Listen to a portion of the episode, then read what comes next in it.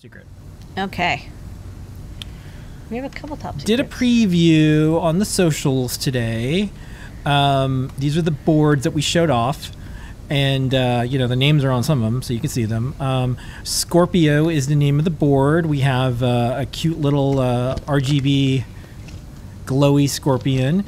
And then we also have a feather floppy wing. And this is uh, our rabbit friend that has floppies. I had a rabbit named Floppy when I was a kid. And then this is the official logo of the of the of the floppy wing. But Yeah. um, what, Lady Ada, are these boards? What do they do? Show All them off. Well, starting with the Scorpio, this is an RP2040 board. Um, and it actually has, it does dual duty. There's two things that you might want to do with this.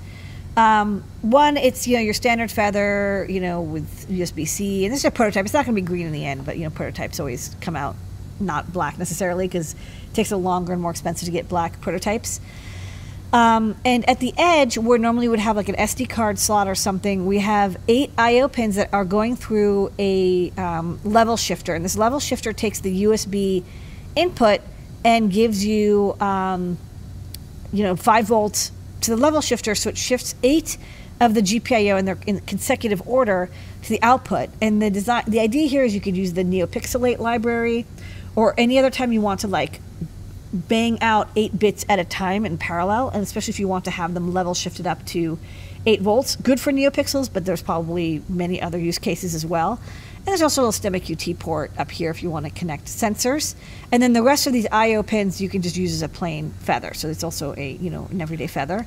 Okay. And on the back, um, the direction and the voltage i didn't label them but one is you can change the voltage output from 5 volts to 3 volts and the other one is you can change um, the direction. And the reason you might want to do that is you can also use this not just as a 8 pin output but 8 pin input. So if you want to use this as a logic um, sampler you can do that as well using pio because again these are going to be these are uh, eight pins that are in consecutive order. So you can use pio to read eight bits in a row. So you know, for um, y- you know, you, people do a logic analyzer project, or if you're doing data capture, um, you know, you can uh, use this, and then it has a buffer. So even if you have five volt signal in, it would level shift it down to three volts for you.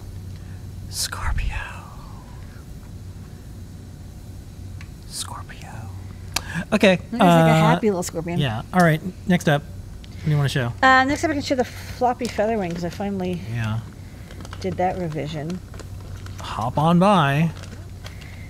Um, so we've actually done a bunch of work to make uh, uh, floppy interfaces for Arduino and CircuitPython. I just got super distracted with a lot of part shortage stuff.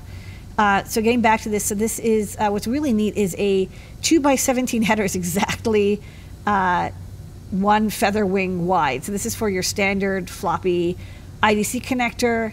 Um, I also give you five volts from the USB if you happen to.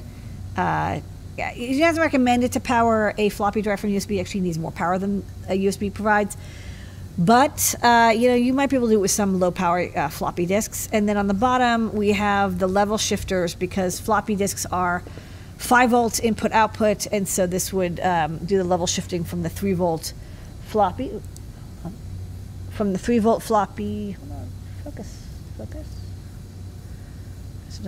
Hold on, it's a little bit too high up or too low down. Let's try now. Beautiful. Um, two level shifters that will um, take the three volts from the floppy, convert it to five volts and back. And then there's also a little five volt, um, little mini boost converter that will let you uh, take the three volt logic level to make sure you have a really good clean five volt logic. And then the write enable pin, um, the write protect pin, um, we have a switch on it. So if you are doing uh, floppy archiving, you want to make sure you absolutely never even accidentally write to the floppy drive, you can simply um, short the write enable pin high permanently or low, whichever one it, I can't remember off the top of my head, uh, by setting the uh, no write versus the write okay direction. So that'll that'll be good for uh, floppy reading and archiving. So we have the code for this in Arduino and CircuitPython already. This is just uh, Yeah, and you're probably wondering like why in the world would you want to do anything with floppy disks and that old tech? Well, um, one of our friends, Neil, had the original Prince floppy, which is a piece of history. This is when uh, Prince changed his name, formerly ours known as Prince, did the symbol. Um, here's an article on Hackaday, but you could see this. We, we had to figure out a way to get this off, and we had an original PowerBook, um, but that's not going to last forever either. And so there's a lot of things that we want to archive and put somewhere. in this is our history of computing for the last, you know, uh, it'll soon be like 20, 30 years.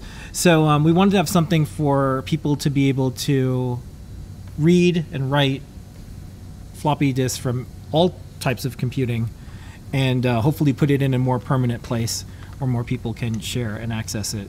Okay, and then last up, Lady what's your uh, last? Uh, Okay, so last up. I've got um, we had all these people making cute little boards with five by five neopixels, and I thought you know you, I'd make a little add-on that you can um, just kind of attach to the back of your uh, QT Py board, and you know this I want to try to do this just by like press and holding it.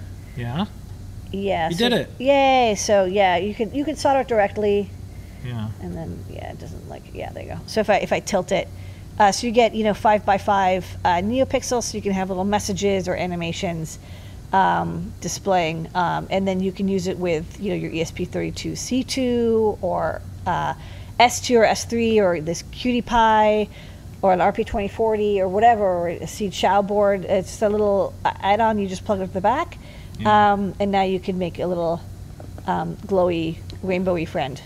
Okay, and that is this week's top secret. Lots this week. Okay.